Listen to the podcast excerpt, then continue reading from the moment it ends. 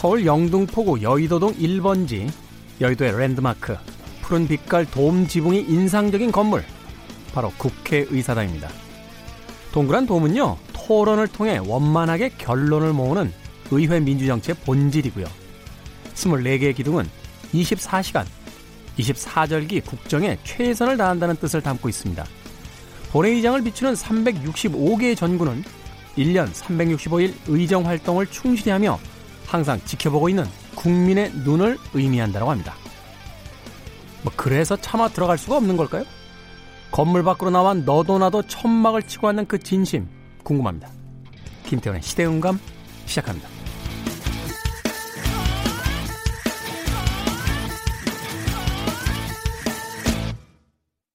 그래도 주말은 온다. 시대를 읽는 음악 감상의 시대음감 김태훈입니다. 1975년 8월 15일에 완공이 됐다라고 해요. 국회의사당. 예전에는 담배 이름으로 기억했어요. 그 양담배 이름 중에 비슷한 제목이 있었습니다. 뭐 어찌됐건 이 여의도에 오면은 익숙하게 볼 수 있는 이 국회의사당 건물에 이런 많은 의미가 담겨 있다는 것은 음, 오늘 또 새삼스럽게 알게 되네요. 동그란 돔은 토론을 통해서 원만하게 제발 뾰족뾰족하게 사람들과 부딪히고 대립하고 찔러대지 말고 원만하게 이야기를 모아서 결론을 내자. 또 24개의 기둥은 24시간, 24절기. 그러니까 매 순간 국정에 최선을 다한다. 그리고 본 회의장을 비추는 365개의 전구는 1년 365일 동안 의정 활동을 충실히 하고 국민들이 언제나 쳐다보고 있다. 라는 것을 잊지 마라. 라고 하는데 최근에는 그래서 그런지 글리 안 들어가시고 네, 바깥쪽에서 바깥에서 뭘 하시는 분들이 굉장히 많습니다.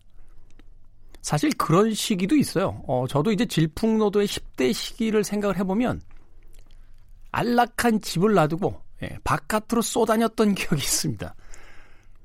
괜히 집에 안 들어가고 부모님이 이렇게 생각해 주시는 이야기에 말끝마다 토달고 어? 반항할 테야 이러면서 나가서 지금 기억나는 게요 한겨울에 나갔는데 호기롭게 나가긴 했는데 추워가지고 어디 갈 데가 없는 거예요. 그래가지고 새벽 기도하는 교회에 가서 자고 그랬어요.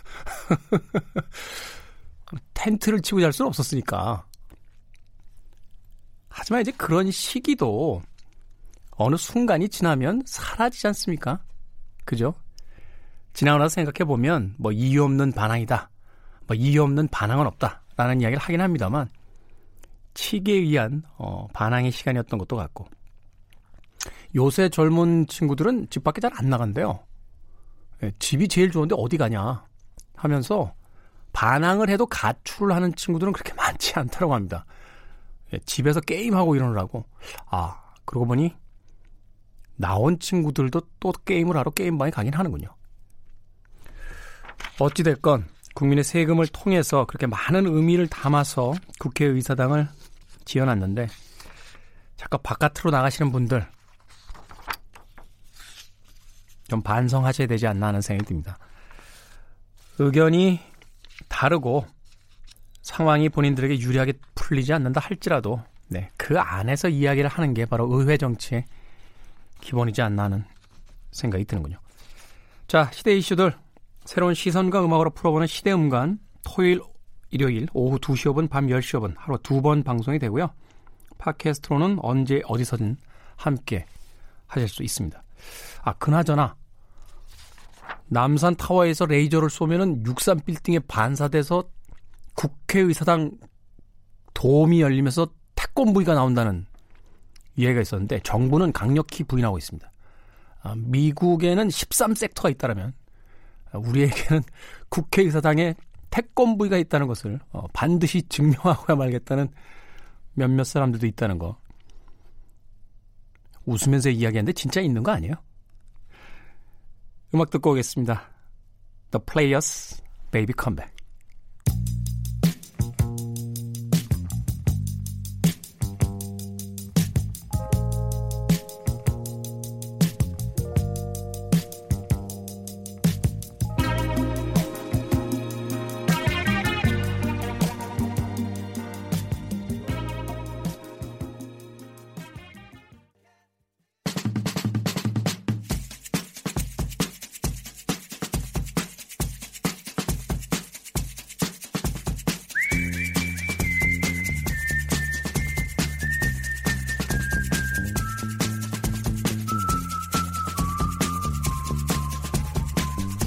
한 주간 사람들이 많이 본 뉴스 그리고 많이 봐야 하는 뉴스를 소개합니다.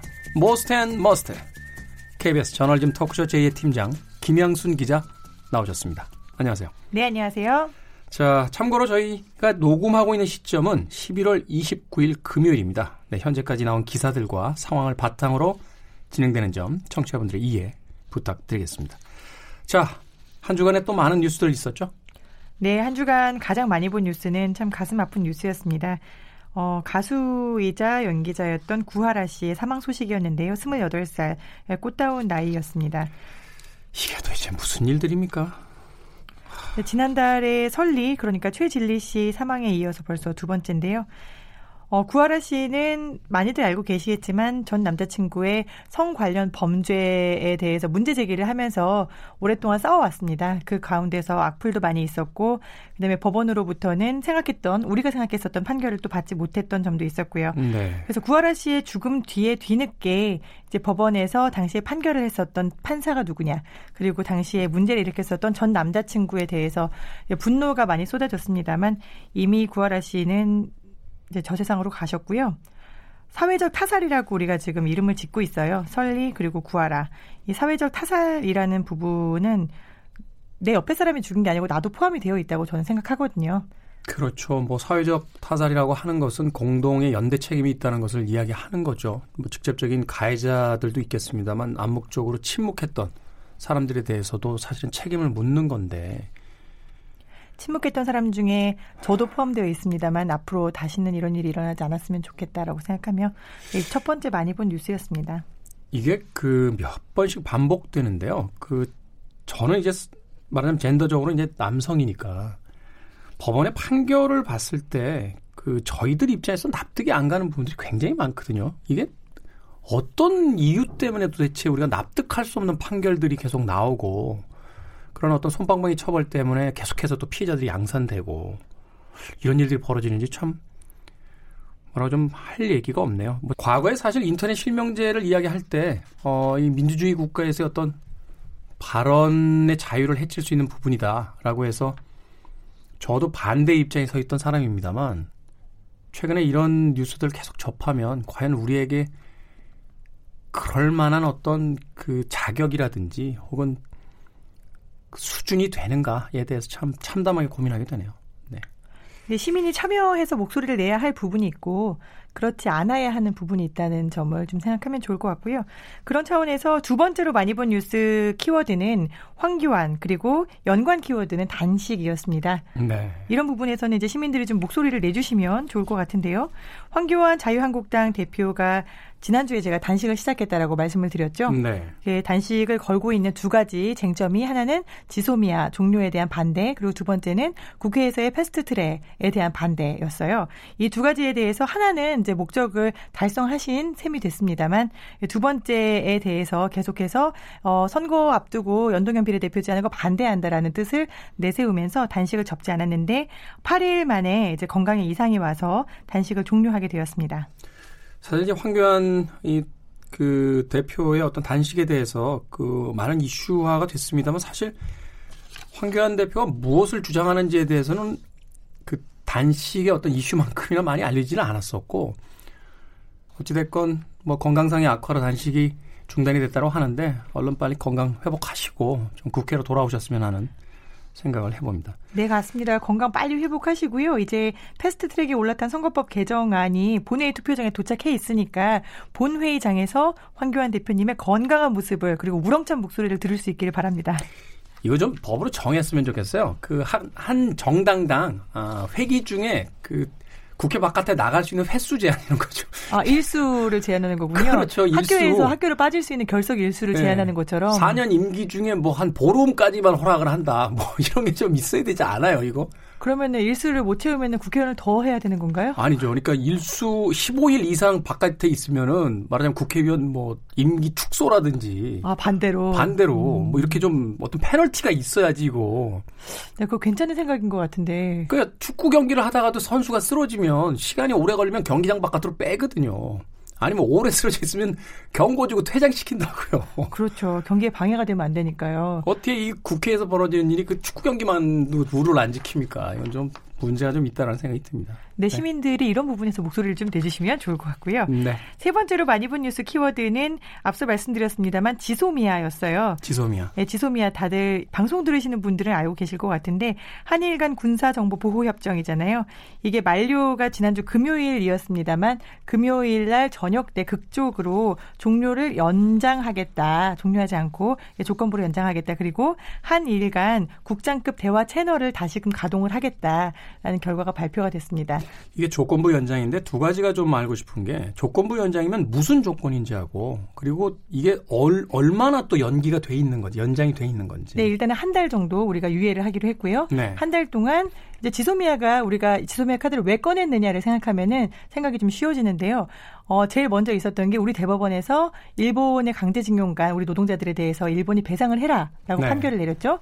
그랬더니 거기에 대해서 7월 1일자로 일본에서 어, 우리는 전략물자 한국에 대해서 수출을 규제하겠어라고 반도체 등의 이렇게 수출 물품을 전략물자를 규제하겠다는 내용을 발표를 하고 화이트리스트 이른바 수출을 용이하게 해주는 여러 가지 품목에 대해서도 이 화이트리스트는 그냥 무사 통과인데 그거 안 되겠어 다 너네 제대로 검수 받아라는 카드를 꺼냈었죠. 네. 그러니까 우리 우리 정부가 우리 경제에 굉장히 손실이 많이 빚어지고 수출하는 데도 힘들어져서 그럼 우리가 꺼낼 수 있는 카드는 지소미아다. 우리 너네랑 군사정보 보호 협정을 맺어서 우리가 갖고 있는 정보를 주고 있었는데 이거 앞으로 안 주겠어라고 3개월의 시한을 두고 3개월 뒤에 종료하겠어라고 얘기를 하죠. 근데 여기에 대해서 이제 미국이 다급해지니까 한일과 너네 어떻게 합의를 좀 해봐, 화해를 좀 해봐 이렇게 계속 중재를 했었고 결국에서는 지소미아를 풀려면은 우리는 수출 규제를 풀어라. 가 되는 거잖아요. 네. 그래서 이 수출 규제를 다시 논의하기 위해서 한일 간의 국장급이 모여서 일본에는 경산성 경제산업성입니다. 그리고 우리나라의 산자부가 모여서 회의를 계속 하도록 하자. 한 달 정도. 한 달 동안 한 달 안에 결론이 안 나면은 우리는 지소미아 그대로 종료할 수도 있어라고 이렇게 연장을 하게 된 겁니다. 네. 일단 이게 좀 복잡해져 버린 게 그 수출 규제가 공식적으로는 일본 정부 입장에서 뭐그 징용에 대한 배상 판결과 맞물려 있지 않다. 뭐 계속 부인해 왔었죠. 부인해 왔잖아요. 그러니까 결국은 그러면 그 우리가 이거 수출 규제 없애줄 테니까 너네도 그 판결 받고 이렇게 공식적인 이야기는 못 하는 상황인 거잖아요, 지금. 저희가 거기까지 가는 거는 상당히 좀 오랜 시간이 걸릴 것 같고요. 일단은 역순으로 풀어 본다면은 지소미아 카드가 너네가 싫다면 우리는 수출 규제부터 논의를 할게. 다만 수출 규제를 논의하려면 너네가 자 대법원 판결까지 꺼내와라고 일본이 아직 얘기를 안 했거든요. 네. 그 부분이 대단히 고무적인 부분이고 먼저 수출 규제를 풀고 나서 그 다음에 차근차근히 할 수 있는 게 외교 아니겠습니까?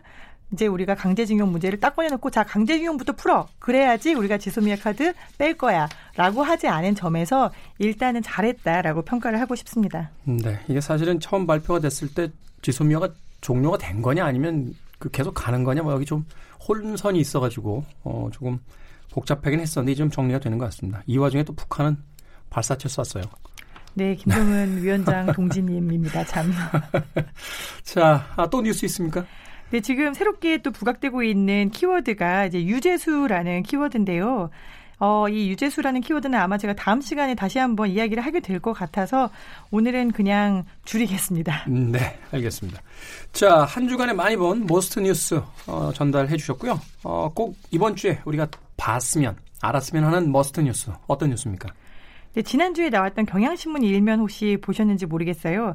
지난달 21일 그리고 네. 25일 이틀에 걸쳐서 나왔는데 21일 일면을 보면은 보통 신문 일면이 이제 헤드라인 아주 크게 뽑고 그 신문이 보여주고자 하는 메시지를 보여주거든요. 그리고 제일 비싼 광고가 들어가죠. 그렇죠. 가장 비싼 광고가 들어갑니다. 그런데 21일 경향신문의 일면은 광고가 하나도 없었고요. 네. 기사가 하나도 없었어요. 대신에 숨진 사람들, 즉 사람들의 이름이 1,200명이 채워졌어요. 하지만 어, 제목은 오늘도 3명이 퇴근하지 못했다라는 제목이었고요. 더군다나 이제 이분들의 어떤 그 사망의 사유가 이렇게 등장을 했는데 이게 참 다 각기 어떤 다른 사유가 아니라 몇 가지의 패턴이 계속 반복되고 있다는 게더 충격이었거든요. 사실은 뭐 끼임, 낙상, 뭐 추락, 뭐 이런 이런 식의 어떤 산업 근로 현장에서 있을 수 있는 우리가 익히 알고 있었던 패턴이 계속 매일매일 반복이 된다는 건 쉽게 이야기해서 전혀 개선되고 있지 않다. 이렇게 이해를 해야 되는 거잖아요. 네, 맞습니다. 그 첫 번째 1200명 중에 이름이 김용균으로 시작했어요. 그리고 두 번째부터는 우리가 성만 알고 이름도 모르는 분들입니다. 김땡땡, 최땡땡, 박땡땡 이렇게 되는데 이분들의 죽음의 사유가 말씀하신 대로 끼임, 떨어짐, 깔림, 뒤집힘, 부딪힘, 물체에 맞음. 이런 사유로 산업 현장에서 물체에 맞아서 죽고, 끼어서 죽고, 깔려서 죽고, 하지만 우리는 그들의 이름도 모르고, 어디에 끼었는지, 어떤 상황에서 끼었는지, 어느 물체에 맞았는지, 그런 구체적인 내용이나 경과 혹은 경위를 우리도 모르지만 가족들도 몰라요. 유가족들도 모르는 상황에서 이렇게 많은 사람들, 평균을 내자면은 하루에 3명씩 출근을 했었던 우리의 아버지들 혹은 어머니들 그리고 삼촌들 이 집에 가지 못하고 있는 그런 현실을 경향신문이 일면에 담았습니다. 네.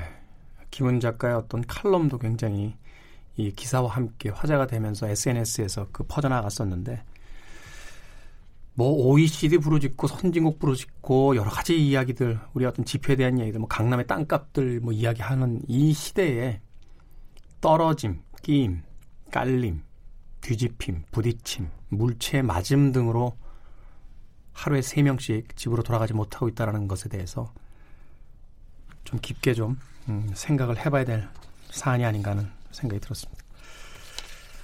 네, 그 1년 전이었어요. 그 이 기획 기사가 나오게 된 어떤 발언자죠. 김용균이라는 청년입니다. 네. 94년생이었고요. 1년 전에 컨베이어 벨트에 끼어서 숨졌습니다. 이 청년의 사망 원인에 대해서 1년 동안 경찰이 원인은 뭐고 책임자는 누군지 조사를 했고요. 며칠 전 어, 지난달 27일에 결과를 발표를 했습니다. 근데 업체 대표들은 모두 무혐의다. 라는 결과였어요. 사고가 난 이유가 이제 기억을 좀 더듬어 보시면요. 화력발전소였고 2인 1조로 근무를 하는 게 원칙이었는데 발전소에 기계가 많다 보니까 안전 스위치를 누르고 다른 사람이 찾아올 수 있게 2인 1조로 근무하는 게 원칙이었지만 회사 인력 사정상 김영균 씨는 혼자서 근무를 했고요. 네. 떨어진 석탄을 치우려다가 컨베이어 벨트에 끼었고 아무리 버튼, 비상 버튼을 눌러도 와줄 사람은 없었고요. 그래서 벨트에 끼인 채 숨졌습니다. 그런데 왜 경찰은 혐의가 없다고 했을까? 수사를 해보니까 이게 하청에 하청에 하청을 거듭하는 비정규직이었고 네. 다시 또 올, 역으로 올라가서 하청을 준 사람, 또 그 하청을 준 사람, 또 그 하청을 준 사람, 그래서 원청까지 올라가 봤더니 원청에서는 김영균이라는 사람이 있는지도 모르는 겁니다. 근데 그런 사람에게 미필적 고의라는 책임을 미룰, 물을 수가 있을까? 업무상 과실치사, 즉 업무에 필요한 주의를 게을리해서 죽음에 이르게 했지만 이게 알고 그런 게 아니지 않느냐. 그래서 무혐의다라고 이야기를 하고 있어요. 그래서 지금 경찰의 조사 결과, 즉 무혐의라는 게 검찰로 넘어갔는데 검찰에서 이게 바뀔까? 저는 잘 모르겠습니다. 이게 참 이해가 안 가는 게요. 그 한 커피숍의 경우 그 커피잔에 뜨거우니 조심하세요라는 문구 하나를 쓰지 않았다라고 해서 어떤 소비자 한 명이 이제 뜨거운 커피를 마실 때 뒤었다는 거죠. 그 작은 사고 하나에도 천문학적인 그 배상 비용이 이제 청구가 되는 것이 소위 21세기 문명 국가인데 어, 공장에서 멀쩡하게 근로하던 근로자들이 어, 노동자들이 그 규정이 지켜지지 않아서 사망한 사고에 대해서 책임자가 없다라는 게 이게 과연 말이 되는 현실인지 이게 외국 같은 경우는 어떻습니까? 네, 영국에서는 이렇게 기업이 규정을 위반해서 노동자가 숨질 경우에는 살인이라고 규정을 합니다. 그래서 벌금에는 상한선을 두지 않고 있어요. 그래서 2011년에는 노동자 한 명이 매몰 사고로 사망을 했었는데 영국 법원은 그 해당 기업의 연 매출의 115%, 즉 1년 매출을 더 넘는 금액인 5억 원의 벌금을 매겼고요. 캐나다, 호주 같은 곳에서도 비슷한 법을 도입해서 노동자 사망률을 크게 떨어뜨린 그런 사례들도 있습니다. 우리나라에서도 고 노회찬 의원이 비슷한 법안을 발의했었지만 네, 20대 국회는 이제 거의 끝나가고 있네요. 기필코 아파트 값 잡겠다고 정부에서 어, 연일 무슨 새로운 법안들 발표하고 어, 대제에 대한 부분들 이야기하고 있는데 그것보다 어쩌면 음, 우리의 노동자들을 보호하는 게 더 우선돼야 되는 게 아닌가 하는 생각 해보게 됩니다. 자, 오늘도 KBS 저널리즘 토크쇼 제2의 팀장 김영준 기자와 이야기 나눠봤습니다. 고맙습니다. 네, 감사합니다.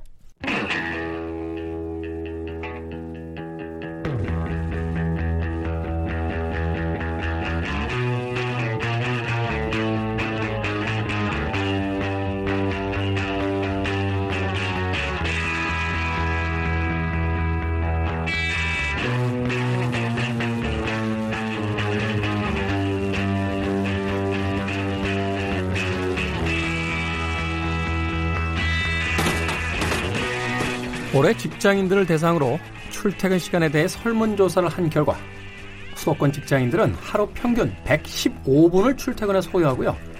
출퇴근길 가장 많이 하는 일은 바로 음악을 듣는 것이었습니다. 음악과 함께 달리면 그 지치는 시간도 조금 덜 춥고 덜 힘들게 느껴진다는 거겠죠. 시간을 달리는 음악 김경진 대중음악 평론가 나오셨습니다. 안녕하세요. 안녕하세요. 출퇴근 시간 얼마나 걸려요? 저는 1시간씩 걸릴, 네, 1시간이에요. 평균 정도 되네요. 평균이 115분이니까 이제 2시간 정도 된다라고 네. 보면 출근에 1시간, 퇴근에 1시간. 네. 뭐 하십니까? 그 출퇴근할 때? 요즘에는 영화 봅니다. 영화? 네. 야한 거. 무슨 말을? 아, 원래 그런 쪽 좋아하시잖아요. 아니요? 네, 전 지하철로 하니까, 네. 네. 그 휴대폰으로 영화, 밀린 영화들 보고 있습니다. 밀린 영화들? 네. 그렇죠. 사실은 요새 그 OTT라고 하나요? 그렇죠. 어, 네. OTT가 굉장히 그 많아지면서 그 영화가 또 긴 영화도 있지만 짧은 영화들 뭐 한 뭐 몇 분짜리, 15분짜리, 뭐 20분짜리 영화들도 있고 또 드라마도 있고 해외 드라마들 네. 시즌제로 많이 또 네. 돌아다니니까 그러네요. 그 시간이 그런 동영상 보기 제일 좋네요. 그렇죠. 저 물어봐 주세요. 뭐 하세요? 저는 이제 뭐 그 강연 프로그램이라든지 최신 연구 결과가 있는 뭐 외국 잡지라든지 됐고요. 음악 들어요. 네. 음악이 제일 만만하더라고요. 그렇죠. 자, 시간을 달리는 음악. 오늘 나눠볼 음악 이야기 어떤 음악입니까? 네, 오늘은 그, 또, 이 자리에서 본의 아니게 BTS의 이야기를 여러 번 하게 되는 것 같은데. 김경기 씨 음악 취향이 그 이런 취향이 아니었는데 BTS 굉장히 좋아하네요. 어, 사실 좀 좋아하기는 합니다. 네. 근데, 어, 최근에 그 상도 받았잖아요. 그래서 American Music Awards에서 또 세계 부문을 어, 탔다는 소식을 듣고 네. 어, 오늘의 테마를 그 미국의 시상식, 음악 시상식으로 잡아봤습니다. 어, 미국의 음악 시상식이라면 가장 유명한 게 이제 Grammy Awards가 있고. 그렇죠. 그다음에 그에 앞서서 열리는 이제 그 AMA라고 하나요? 네, AMAs, 예, 네, American 네. Music Awards가 Awards. 있고, 네. 또뭐 뭐 Billboard Music Award나 어 MTV Video 네. Music Award 뭐 이런 상들이 있는데 아무래도 이제 그 대중음악 scene에서 가장 그 대표적인 그 시상식을 꼽으라면 그래미 그리고 American Music Awards를 꼽을 수 있을 것 같습니다. 음, 네. 근데 이제 그 많은 음악 팬들이 좀그 투덜투덜거렸던 게 아메리칸 뮤직 어워드에서는 BTS가 3관왕을 했는데 네. 그래미에는 후보에도 못 올라왔죠. 그러게요. 네. 그래미가 그 뭐 아, 시겠지만 오래전부터 굉장히 어 비판의 여지가 굉장히 많았었잖아요. 근데 기본적으로 그래미의 그 핵심을 뚫고 있는 그 바탕에 있는 거랄까요? 굉장히 미국적인 그리고 그들의 시각에서 바라본 어 예술성 뭐 네. 예술성이라는 표현이 좀 그렇기는 합니다만 무조건 상업성으로 상업적으로 성공을 거뒀다고 그래미를 탈 수 있는 것도 아니고 평론가들에게 아주 극찬을 받았다고 해서 그 상을 타는 것도 또 아닙니다. 그래서 어 뭐 논란의 여지는 항상 있어 왔지만 늘 그 자기네 그 기조 그리고 명쾌하게 정해진 그 기준에 의해서 어 수상을 하기 때문에 지금까지 권위를 가지고 이어올 수 있는 게 아닌가 하는 생각을 합니다. 음, 네, 뭐 그렇긴 합니다만 사실 그래미는 저도 어릴 때부터 평생을 봤습니다만 잘 모르겠어요. 그러게요. 기준이 네. 뭔지 네. 제가 그래도 한 30년 넘게 본 것 같은데 네. 아직도 모르겠어요. 기준이 뭔지. 대신 아메리칸 뮤직 어워드는 아주 단순하잖아요. 명쾌하죠. 예, 상업적 네. 성공, 네. 어, 인기. 그렇습니다. 뭐 여기서 네. 뭐 거의 기준점을 다 가져온다라고 해도 뭐 네. 과장이 아닌데. 네. 그러니까 그래미 같은 경우는 그, 어 이게 이제 50년대부터 시작이 됐잖아요. 근데 그 일단 선정하는 심사위원단 자체가 그래미와 아메리칸 뮤직 어워즈의 차이가 있는데 네. 그래미를 구성하는 심사위원단은 음악 산업계 종사자들입니다. 음악 그러니까, 산업계 종사자. 그렇죠. 뮤지션과 프로듀서나 엔지니어 이런 인물들을 포함해서 네. 어, 음악 산업계에 몸담고 있는 그래서 뭐 최근에도 그 BTS의 소속사인 그 사장인 방시혁 씨가 그 심사위원단에 뭐 들어갔다는 얘기도 들었는데 네. 어 그런 인물들로 구성이 된 만 명이 넘는 이제 심사위원단으로 돼 있고 만 명이 넘는. 네. 아메리칸 뮤직 어워드는 그냥 일반인이에요. 일반 대중이 투표를 해서 선정을 하는 결과물이 아메리칸 뮤직 어워드입니다. 그러니까 상대적으로 이제 그 AMA 같은 경우는 어 그 시대의 어떤 트렌드 또 상업적인 성과 어 인기도 이런 것들이 어 곧바로 반영이 된다고 볼 수 있죠. 그러니까 일반적인 소비자들이 투표를 하는 거니까. 네. 소비자들이 판을 사는 사람 아니에요. 음원도 그렇죠. 사는 사람들. 그렇죠. 네. 그러니까 음원의 판매량의 결과가 결국 수상의 결과로 그냥 직결된다. 이렇게 이야기할 수도 있겠네요. 좀 과장되게 이야기하면. 네, 그렇습니다. 음. 그런데 그래미 어워즈는 이제 음악 산업 종사자 네. 이렇게 되면 그 음악은 내는 그렇게 사네. 그 녹음도 그렇고 그다음에 뭐 그 애들이 좋아하는지 모르겠지만 그 음악성도 그렇고 뭐, 뭐 이렇게 되는 거 아니에요? 그렇습니다. 그런데다가 이게 아주 아까도 말씀드렸다시피 아주 전형적인 그 미국적인 특성이 반영이 되기 때문에 네. 예를 들면 그래미에서 상 가장 많이 탄 사람이 누구냐 하면 의외로 그 지휘자인 게오르그 솔티입니다. 게오르 솔티. 네. 네. 솔티가 31개인가를 받았대요. 그리고 두 번째가 퀸시 존스고 퀸시 존스. 세 번째가 또 굉장히 의외입니다. 앨리슨 크라우스예요. 컨트리 음악. 그렇죠. 아. 네. 그러니까 이게 컨트리 음악이라는 게 어찌됐든 미국의 음악이기 때문에 미국 외에 다른 나라에서의 어떤 소구하는 그런 힘은 별로 없거든요. 근데 그래미에서 그 정도로 상을 많이 받았다라는 거는 역시 미국적인 스타일이 그대로 반영이 되어 있다. 라고 볼 수 있을 것 같고요. 음원의 시대에 들어왔기 때문에 좀 이야기가 다르긴 합니다만 예전에 이제 CD나 카세트 테이프 뭐 LP 이런 거 사던 시절에는 아니 뭐 클레 저저 그 컨트리 음악이 미국 사람들이나 듣지 누가 들어라고 하는데 네. 뭐 가스 브룩스 이런 아티스트들은 판만 내면 천만 장씩 나간다고 그러게요. 미국에서만 네, 네.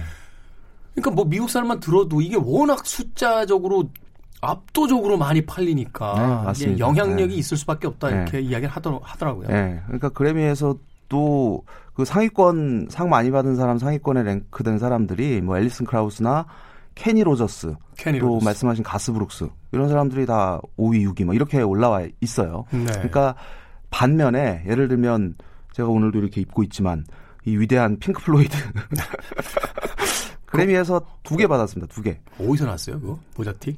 샀죠. 샀어요? 핑크 플로이드 official 사이트에서 사실 때 하나씩 좀 더 사주세요. 제가 경진 씨보다 한 사이즈 작은 거 아시죠? 그렇죠. 그, 그렇고 레드 제플린이 몇 개 받았을까요? 그래미에서. 설마 없는 거 아니에요? 네, 0개입니다. 없습니다. 그러니까 이제 이런 부분을 이렇게 보다 보면 뭐지? 하는 생각이 안 들 수가 음. 없어요. 그러니까 비틀즈도 뭐 10개가 안 되고. 그러니까 이게 그 아까 뭐 제가 기준이라는 걸 잠깐 말씀드렸지만 이게 일반적으로 납득할 수 있는 기준은 분명히 아닌 것 같고 네. 다만 이제 그들 그 scene에서 그 미국의 음악 산업계에서 바라보는 어떤 관점이 있지 않나 하는 생각을 하게 됩니다. 사실 그렇기 때문인지 몰라도 그 뭐 분야는 다릅니다만 영화 쪽에서 얼마 전에 그 봉준호 감독이 왜 그 해외 영화제에서 이렇게 상 많이 받는 작품들이 왜그 어, 아카데미 시상식에서는 그렇게 네. 그 힘을 못 쓰냐 네. 뭐 이런 네. 질문에 그건 로컬이잖냐 아카데미 시상식은 미국 니네들만 하는 거고 네. 이건 국제적인 영화제인데 칸은 일리가 있네요. 네, 뭐 그렇게 이야기해서 로컬이라는 이야기를 해서 미국 기자들을 다 침묵시켰다라고 하는. 그러니까 미국이 세상의 중심이다라고 했던 어떤 오만함에 대해서 네. 뭐 일갈했다라는 뉴스가 있었습니다만 생각해 보면 우리가 그래미를 더 높은 권위의 어떤 시상식으로 생각했던 것 자체가 네. 일종의 미국 문화에 대한 사대주의 시대의 어떤 잔상 같은 게 아닐까 하는 또 생각을 하게 돼요. 뭐 그런 부분도 없지 않아 있을 거라고 생각을 합니다. 근데 하지만 여전히 나라를 떠나서 분명히 이제 미국의 시상식인데 네. 어 세계적으로 가장 권위 있는 음악상이 또 그래미라고 어그 그거는 어떻게 뭐 반박할 수 없는 어 생각이라고 그 얘기들 하거든요. 네. 물론 뭐 영국에도 이제 영국의 음악 상이 있고 하지만 결국 어 이 월드와이드 세계적으로 가장 어 유명하고 또 많은 사람들이 공감할 수 있는 상이라는 게 또 그래미라는 게 어떻게 보면 또 아이러니컬하긴 하지만 예, 현실이 이제 지금 그런 상황이고 다만 이제 최근에 그 뭐 BTS가 상도 받았지만 아메리칸 뮤직 어워드 같은 경우는 아주 철저하게 그그 상업적 성과 가 고스란히 반영이 되는 상이기 때문에 지금 이 시대의 트렌드를 읽기에는 가장 좋은 시상식이 아닌가 하는 생각을 하죠. 네. 사실 아메리칸 뮤직 어워드라고 돼 있어서 이게 미국 중심의 상일 것 같은데 사실은 그 오히려 그렇지 않은 것 같고 네. 네, 그래미라고 이름 붙어져 있는 시상식 오히려 더 미국적 보수성을 어떤 드러내는 것 같은데 그러고 보니까 BTS가 이제 아메리칸 뮤직 어워드 3관왕을 했습니다만은 그래미에서는 지금 후보 자체에 올라 있질 못하고 그래미 쪽에서는 지금 주목되는 아티스트가 이제 빌리 아일리시라고 네. 하는 젊은 그렇습니다. 뮤지션이잖아요. 네. 네. 이야기를 들어보니까 그 크리스토퍼 크로스 이후에 본상 4개를 한 명이서 다 쓸어간 적이 없는데 네. 올해 그 가능성이 있다. 아, 내년에 그 가능성이 있다. 그러게요. 뭐 이런 이야기를 그렇게 하더라고요. 예상들을 많이 하고 있습니다. 음. 네. 그 빌리 아일리시는 그럼 아메리칸 뮤직 어워드에서는 어느 정도 성과를 이룬 겁니까? 없었죠. 후보는 이제 몇 개 있었는데 어 아메리칸 뮤직 어워드에서는 빌리 아일리시 이름은 불려지지 본상, 않았어요. 네, 본상 수상에서는 못 본 것 같아요. 그 BTS한테 밀려서. BTS가 탄게 네. 그 투어 투어 부문 그리고 그 social 아티스트 그리고 favorite 그 pop rock 듀오. 아티스트, 예, 듀오 및 그룹 뭐 뭐 이 부문 이렇게 이제 세 개였었죠. 네. 그래서 그 가장 많은 상을 수상한 아메리칸 뮤직 어워드에서 가장 많은 수, 상을 수상한 인물이 테일러 스위프트더라고요. 테일러 스위프트. 예, 그래서 작년까지 마이클 잭슨이 24개가 가장 많이 받은 아티스트였는데 올해 그 순위가 뒤바뀌었어요. 그래서 테일러 스위프트가 어 올해도 올해의 아티스트, 작년에도 올해의 아티스트였었고 네. 예, 앨범도 올해 앨범도 테일러 스위프트 앨범이 가져갔고 그렇습니다.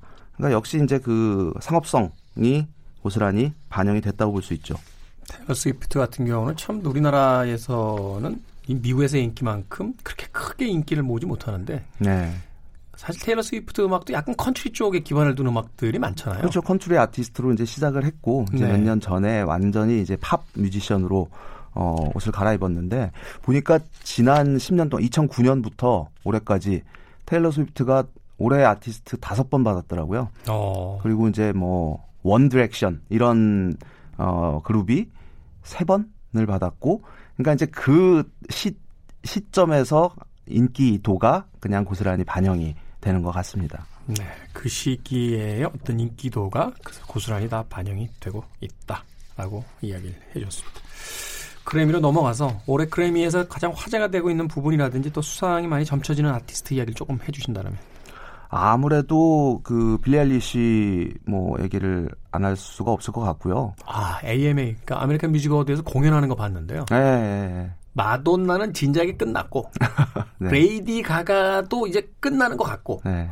이제는 빌리 아일리시의 시대다라는 게 그 영상을 통해서 그냥 느낌이 확 오더군요. 그러게 말입니다. 어, 네. 그 자그마한 그 여성이 무대 위를 그 폭발적으로 돌아다니는데 네. 저희 어린 시절에 마돈나를 처음 그 무대에서 봤을 때나 레이디 가가 처음 출연했을 때에 받았던 어떤 충격만큼의 그 에너지가 있더라고요. 네, 그렇습니다. 게다가 그 음반만을 봐도 어, 올해 발표된 그 앨범, 앨범 커버를 보면 무슨 공포영화 한 장면 같이 눈이 이렇게 뒤집어졌잖아요. 그렇죠. 눈동자가 없는 이제 그런 어 굉장히 그로테스크한 이미지를 지니고 있는데 음악이 이게 어떻게 한 장르로 딱히 규정해서 말할 수 없을 정도의 독특함을 지니고 있어요. 그래서 네. 프로덕션 자체도 굉장히 잘 만들어졌고 요즘의 음악 트렌드라는 게 분명히 있지만 이미 그 트렌드를 벗어나서 자기의 색채를 확고하게 드러내고 있는데 그게 또 대중적으로도 엄청난 인기를 얻고 있다는 말이죠.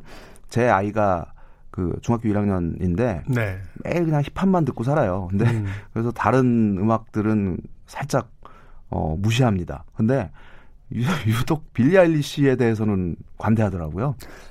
그 요새 어떤 젊은 세대들의 어떤 트렌드 혹은 그 뭐라고 할까요? 어떤 특징 이런 네. 것들을 가장 완벽한 황금 비율로 맞춰놓은 듯한 그 그렇죠. 러면서도그 넘치는 에너지가 어떤 파격성을 끊임없이 분출시키는 듯한 네. 그런 느낌이 딱 들어서 앨범 자켓도 그렇게 기괴했습니다만 이번에 공연도 보니까 공연 말미에 가서 혀를 쭉 내밀고 맞춰버리는데 네. 네. 그 그런 어떤 행동 하나하나가 굉장히 자유롭다라고 느껴지는 것을 봤을 때, 아, 신세대구나. 예, 예, 예. 하는 생각을. 예, 예, 그런 이제 퍼포먼스라든지 아니면 음악 자체가 주는 매력도 지금 이 시대의 어떤 감성을 어, 그대로 그냥 반영해서 또 이 지금 젊은이들의 감성에 바로 소구하는 이런 매력을 가지고 있는 게 아닌가 생각을 합니다. 음, 네. 아메리칸 뮤직 어워드는 뭐 제 기억이 맞다면 싸이도 한번 수상을 했던 음, 그런 기억을 가지고 있고. 아, 그랬던가요? 네. 네. BTS가 또 이번에 3관왕을 했었는데 그래미에서 우리나라 뮤지션들이 상을 받은 적이 있나요? 뮤지션은 없고요. 그 엔지니어 부문에서 그 클래식 쪽에서 두 번 받은 적이 있었죠. 그 황병준 엔지니어. 씨라는. 예. 네. 예. 그래서 아. 사실은 그래미의 그 시상 수상 부문이 거의 한 80여 개예요. 그러니까 거의 90개가 좀 안 되는 수준인데 우리가 이제 생중계로 이렇게 보게 되는 거는 몇 부분이 안 되잖아요. 메인 그렇죠. 부분만 이렇게 예, 보는데 예. 뭐 클래식 예. 부분 뭐, 뭐 클래식 재즈 뭐, 네. 뭐 라틴 뭐 굉장히 다양하게 있고 또 음악 자체에 대한 어, 시상식뿐만 아니라 엔지니어, 프로듀서 뭐 이런 부분 심지어 이제 그 artwork 패키지에 이르는 다양한 분야에 걸쳐서 어, 수상 부문이 있습니다. 네. 그렇군요. 한국의 엔지니어가 두 번 정도 받았던 네. 음, 적이 있다. 역시나 그래미는 아직까지는 좀 난공불락이라고 봐야겠네요.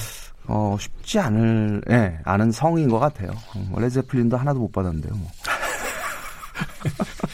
그쯤 되면 네. 조도 이제 더 이상 안 받을 것 같아요. 이제 말년에 뭐 지미 페이지한테 그래미 뭐 줄 테니까 오십시오 그러면은 야, 뭐 이 나이까지 안 주다가 인제 와서 뭘 주겠다고 뭐 그런 일도 벌어지지 않을까 하는 생각이 뭐 그래미 명예 전당에 오른 적은 있, 었는데 본상에서는 네. 네. 그렇습니다. 아메리칸 뮤직 어워드와 이제 그래미에 대한 비교를 해주셨는데 어 하나 정도 더 이 시상식에 대해서 네. 연말과 이제 연초로 이어지는 시간이니까 네. 어 이야기를 해주신다면 어떤 네. 시상식이 있을까요? 어 아무래도 그 근데 이게 시기가 또 다르니까 저는 사실은 그 MTV 비디오 뮤직 어워즈를 굉장히 재밌게 보거든요. 네. 근데 이게 이제 말 그대로 MTV라는 그 매체 특성이 특성상. 또 담겨 있는 거잖아요. 그러니까 그 영상 에 집중이 돼 있고 하지만 이 MTV 비디오 뮤직 어워드라는 것도 역시 그 시대의 어떤 트렌드를 고스란히 반영하고 있는 시상식이라고 생각을 합니다. 그래서 그 거기서 또 가끔 이렇게 재밌는 해프닝 같은 것도 벌어지고 해서 벌써 10년이 됐네요. 그러니까 2009년이었던 것 같은데 카니 웨스트가 그 테일러 스위프트가 이제 상을 받는 자리에 갑자기 뛰쳐나와 가지고 어 마이크를 뺏습니다. 그러더니 네. 어, 어, 카니, 아, 테일러, 수고했어. 어, 너 잘했어. 근데, 어, 비디오 상은 비욘세가 받아야 돼. 비욘세가 최고야. 이러고 내려가요. 그래서 그게 어마어마한 그, 그 파장을 불러일으켰었죠. 아니, 아내인 킴 카다디안이나 저 비욘세의 남편인 제이지는 무슨 기분이었을까요? 앉아서. 그 비욘세의 표정이 잡혔는데 네. 정말 네. 어처구니 없고 황당한 그 표정으로 바라보는 모습이 나왔었고 그래서 그 해 사실 그 본상 어 그 올해 비디오 뮤직 비디오 상을 비욘세가 받았거든요. 근데 네. 이제 자기 수상 소감 얘기를 하면서 테일러 아까 얘기 다 못했으니까 일로 나와서 해. 그랬던 어, 에피소드가 기억이 납니다. 그래서 그 사실 카니에 웨스트라는 사람이 뭐 엄청나게 그 그런 기행이라든지 문제거리가 많을 많이 일으킨 사람이었는데 본격적인 시작이 이제 그때였던 것 같아요. 그 이야기 들으니까 올해 그 국내에서 했던 영화 아, 시상식장에서 네. 그 후보들이 불려 나와서 수상할 때마다 어, 기생충이 받을 줄 알고. 아. 수상소감을 준비를 못했어요. 어머, 기생충이 받는 줄 알고요. 다 이런 네. 수상소감을 이야기해서 사실은 그 굉장히 그 웃음이 터지는 아주 유쾌한 시상식이 되기도 했습니다만. 네. 어쨌든 저도 그 MTV 시상식 굉장히 그 즐겨보는 게 굉장히 캐주얼하잖아요. 그렇죠. 우리가 이제 네. 시상식이라 그러면 막 턱시도 입고 드레스 입고 이렇게 탁 권위 있고 품위 지키면서 상 받는 거로 아는데 네. 이 MTV는 그 트로피 자체가 팝콘, 네. 팝콘 컵을 주는 맞아요. 데다가 네. 몇년 전인가요? 그 시상식을 보는데 브루스 윌리스하고 마크 월버그가 아. 그 끈에 매달려가지고 천장에 대롱대롱 매달려서 둘이서 그, 그 시상 소감을 하는 네. 시상을 하러 나서는 막 그런 해프닝이 벌어지기도 하고 무대 자체도 시상식 무대라기보다는 그냥 캐주얼한 어떤 공연 무대처럼 이렇게 펼쳐지면서 뭐 그 안에서 막 야유도 보내고 자기들끼리 막 손뼉도 치고 막 이런 모습들이 그 굉장히 자유롭게 나와서 굉장히 네. 아, 유쾌하게 보고 있었는데 그런 의미에서 아메리칸 뮤직 어워드나 이제 그래미상과는 좀 다른 음, 의미로서 좀 즐겨볼 만한 그런 시상식이 아닌가 하는 생각이 듭니다. 자, 오늘 음악평론가 김경지 씨와 함께 BTS의 American Music Award 3관왕 수상과 함께 그래미상 그리고 MTV 뮤직 어워드까지 어, 소개를 해드렸습니다. 가시기 전에 음악 하나 네. 소개해 주시죠. 오늘 준비한 곡은 뭐 아까도 계속 이야기가 나왔지만 빌리 아일리시 의 네. 노래입니다. 제가 사실은 그 빌리 아일리시가 듣고 싶어서 네. 계속 얘기했어요. 빌리 아일리시, 빌리 아일리시. 사실 그 올해 그 매드가이라는 이 노래 사실 그 굉장히 오랜만에 이런 경험을 했던 게 뭐냐면 옛날에는 어디 길거리 이렇게 다니다 보면은 그때 히트하는 노래들이 뭐 여기저기서 흘러나오고 그러잖아요. 네. 한동안 그런 경험이 없었는데 올해 요 경험을 했어요. 어. 가는 데마다 이 배드가이가 나오고 그러더라고요.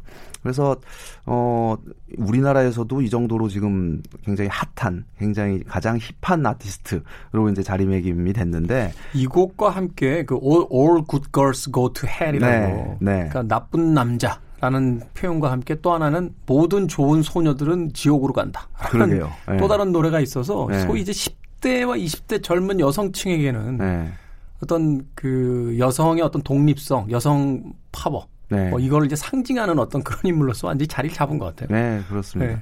그래서 그 이 곡이 수록된 앨범 올해 이제 데뷔 앨범이잖아요. 데뷔 정규 앨범 그러니까요. 이었던 건데 제목이 요즘에는 그 그런 곡 제목이나 이런 게 잘 안 외워져서 이 빌리 아일리시 데뷔 앨범 제목이 When We Fall When We All Fall Asleep Where Do We Go라는 제목이에요. 예, 적어왔어요 제가. 근데 이게 이제 이 앨범과 뭐 싱글 해서 이번에 그래미에서도 어 여섯 개 후보에 올랐고 올해 앨범 Record of the Year를 비롯해서 그리고 네. 최우수 뭐 신인 아티스트 그래서 주요 부문에 이제 다 nominate가 돼 있는 상태인데 이 Bad Guy라는 곡 뭐 아마 들어보시면 알 거예요. 예, 제목은 생소해도 들으면 아 이 노래 하실 겁니다. 이 노래 음. 오늘 어, 준비를 했습니다. 네, 빌리 알리시의 아, Bad Boy, Bad Guy. Bad Guy. 네, 헷갈립니다. Bad Guy. 뭘 들은 거예요 지금까지? Bad Guy 들으면서 김경진 씨와는 내일 다시 만나 뵙겠습니다. 고맙습니다. 네, 고맙습니다. 자, 이 곡 들으면서 저도 작별 인사 드리겠습니다. 그래도 주말은 온다. 지금까지 시대음감 김태훈이었습니다. 고맙습니다.